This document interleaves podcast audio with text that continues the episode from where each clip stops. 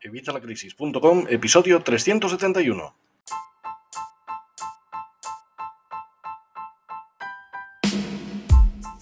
Hola, buenos días, buenas tardes o buenas noches. Soy Javier Fuentes de Vitalacrisis.com. Bienvenido una semana más, bienvenido un día más y hoy por fin bienvenido un miércoles más a este podcast de educación financiera y finanzas personales. Hoy vamos a hablar de la inflación, vamos a aprender a combatir la inflación, vamos a ver cómo podemos combatir la inflación o qué podríamos haber hecho si nos hubiéramos preparado como ya te venía anunciando desde hace bastante tiempo. Pero antes, como siempre, ya sabes, evitalacrisis.com, cursos y recursos de educación financiera y finanzas personales, donde vas a encontrar todo lo necesario para mejorar tu economía familiar para empezar a ahorrar, para empezar a invertir, para proteger tu dinero, todo lo tienes en evitalacrisis.com. Estamos a 12 euros al mes y son los únicos cursos que se pagan solos, porque si haces todo lo que yo te recomiendo en mis cursos, vas a generar, vas a ahorrar y vas a ganar mucho más que estos 12 euros. Pero bueno, hoy vamos a hablar, como te decía, de la actualidad que tenemos al pie de las noticias, al pie de los informativos, y es la famosa inflación que se nos está yendo de las manos. Está aumentando cada mes más sin visos de que pueda bajar a corto plazo. Y bueno, pues esta situación a la hora de ahorrar al consumidor de a pie, pues no le viene nada bien, obviamente. Es un impuesto silencioso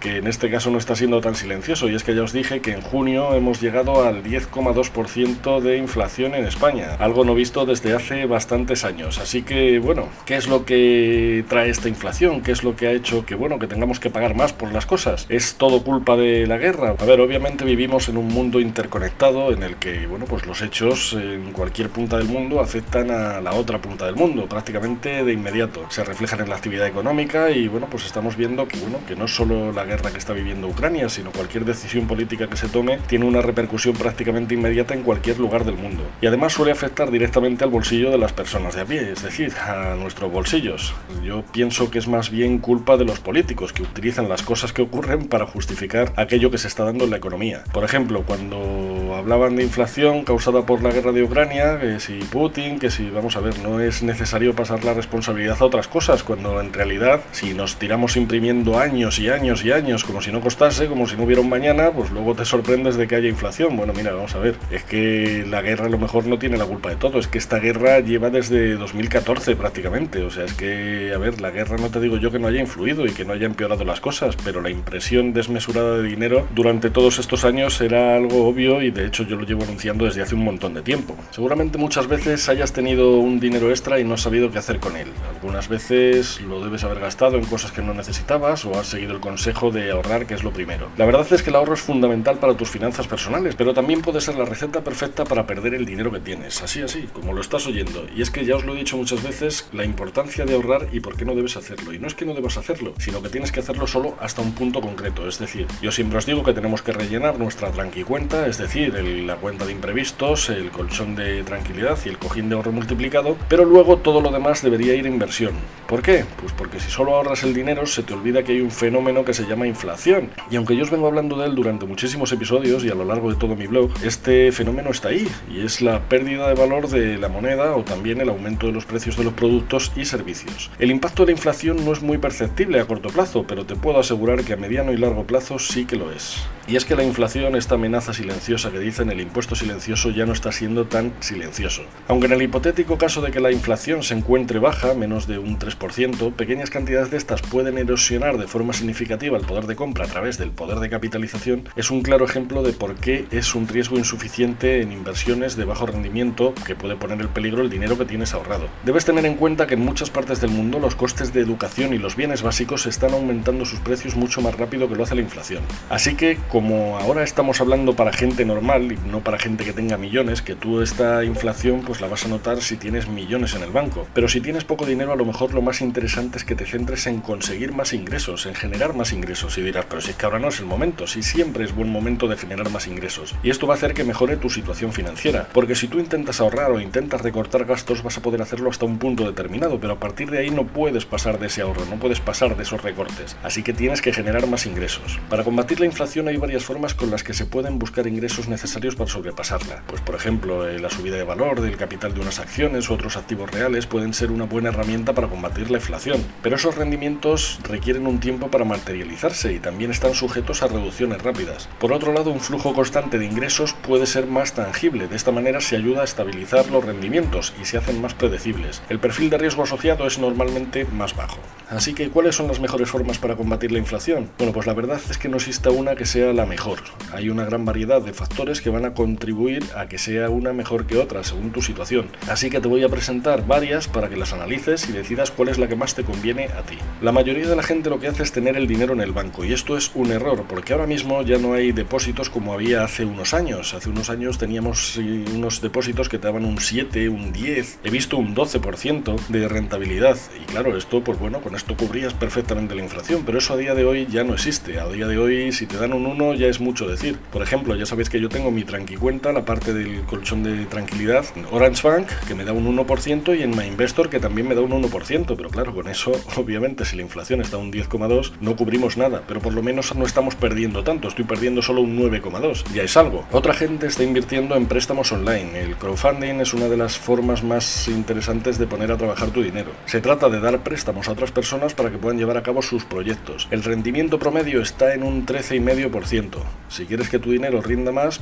pues tienes que asumir más riesgos, por lo que se puede dar el caso de que no lo recuperes. En cambio, cuanto menos riesgos tengas, menos rendimientos, pero tu dinero también está más asegurado. Sin embargo, por mi experiencia, yo he probado varios sitios de estos de crowdfunding y dos de ellos han quebrado, así que no es una de las formas que recomiende. Luego está el tema de invertir en inmuebles o en terrenos. Si tienes mucho dinero ahorrado, esta es una de las mejores formas para combatir la inflación y seguro que te va a dar rendimientos. Por ejemplo, puedes invertir en bienes raíces adicionales. Estos son una propiedad donde el propietario no hace uso de ellas de forma directa, sino que las arregla, las cuida, incluso las alquila o las vende. Eso ya depende de tus opciones. La compra de terrenos, sobre todo en áreas que se encuentran cerca de la ciudad, se está volviendo un gran negocio para personas que no quieren perder la batalla contra la inflación. Al encontrarse en las afueras, estos terrenos se pueden hacer servir como servicios públicos y además son un atractivo para negocios, incluso para la reventa de desarrollos inmobiliarios y grandes compañías. El valor de estos puede aumentar hasta un 500% o más, pero claro, para saber esto tienes que saber muchísimo. Yo, por ejemplo, el tema inmobiliario no lo controlo nada. Quiero traer a un experto en inversión inmobiliaria para entrevistarle aquí, para los que os interesa ese tema de la inversión inmobiliaria, porque ya os digo, yo no soy experto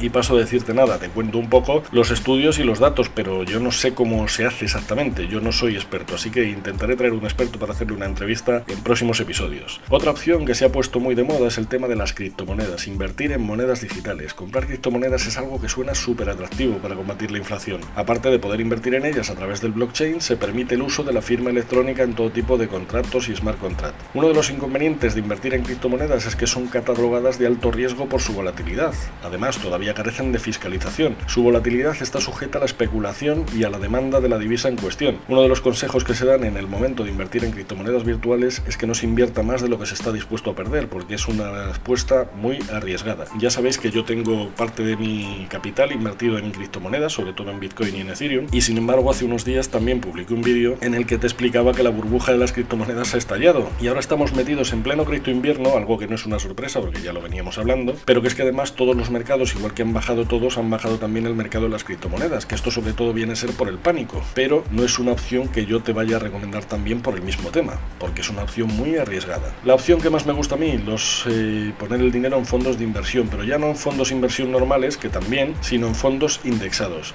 Los fondos diversifican tu dinero en deuda y acciones de empresas tanto nacionales como internacionales. Es ideal para combatir la inflación. Una de las ventajas es que la disponibilidad del dinero se garantiza en cualquier momento. Eso sí, la rentabilidad de estas inversiones no acostumbra a ser muy alta, pues suele ser de un 8 o un 10% anual. Que con eso estaríamos saliendo casi comidos por servidos. Las gallinas que entran por las que van saliendo, pero por lo menos no estaríamos perdiendo poder adquisitivo. Y además, si invertimos ahora, es una buena opción porque ahora, cuando el mercado está cayendo, es cuando se generan las rentabilidades en el futuro. Pero bueno, como te digo, esto no es algo asegurado. Rentabilidades pasadas no aseguran rentabilidades futuras. Pero sin embargo, a mí es la opción que más me gusta. Luego estaría el tema de invertir en acciones, que es una de las formas más populares para evitar la inflación. La acción que se compra consiste en adquirir una porción de una empresa. Si se hace bien, puede ser una de las inversiones más acertadas que hay, pero que salga bien, lo primero que tienes que hacer es estudiar esa empresa, saber cómo funciona, cuáles son sus resultados y el potencial que tiene. Pero claro, invertir en acciones tiene muchísimo riesgo. Sin embargo, si sale bien, la rentabilidad puede ser muchísimo más alta. Pero claro, tienes que acertar. Y ahora que ya conoces distintas maneras de cómo puedes combatir la inflación, lo único que tienes que hacer es elegir la que más te convenga. Yo te recomiendo, como te digo, los fondos indexados, pero es una opción muy conservadora, no es para nada la más rentable. Sin embargo, como ves, por lo menos salimos comidos por servidos de momento. Así que yo lo veo, sigo viendo una opción muy interesante. Además, te recuerdo que siempre estamos invirtiendo a largo plazo, con lo cual no es algo que vaya a ser para mañana o para el mes que viene. Siempre tienes que tener en cuenta que las inversiones tienen que ser con un dinero que no vayas a necesitar a medio o largo plazo. El dinero del día a día tienes que usar usarlo para el día a día. Tienes que tener tu cuenta de imprevistos, tienes que tener tu cojín de ahorro multiplicado y tienes que tener tu colchón de tranquilidad. Esa es la clave y eso es lo que de verdad te va a ayudar en una inflación y en una recesión. Si llegas tarde y todavía no tienes tu tranqui cuenta completa, empieza cuanto antes y para ello lo que tienes que hacer es generar ingresos adicionales. ¿Cómo? Pues hay mil formas. En evitalacrisis.com tienes un montón de ideas que puedes utilizar para generar nuevos ingresos. Y es que como te decía, recortar o ahorrar solo lo puedes hacer hasta un punto determinado, pero si generas más ingresos, esto te va a ayudar seguro. ¿Te va a costar más? Por supuesto que te va a costar más, pero de verdad que te va a ayudar. Así que entra en evitalacrisis.com y busca las opciones que más se adecúen a tu forma de vida, a tu forma de ser, a tus niveles, a tus experiencias, a tu expertise. Todo lo tienes, como te digo, en evitalacrisis.com. Y ya no te digo en los cursos, que también, sino en la parte gratuita tienes un montón de ideas. Así que entra hoy mismo y busca la idea que más se adecua a ti y empieza a generar fuentes de ingresos hoy mismo. Nada más, aquí lo voy a dejar por el día de hoy. Espero que el tema te haya interesado. Cualquier duda que tengas, ya sabes, como siempre, déjamela en los comentarios o me preguntas en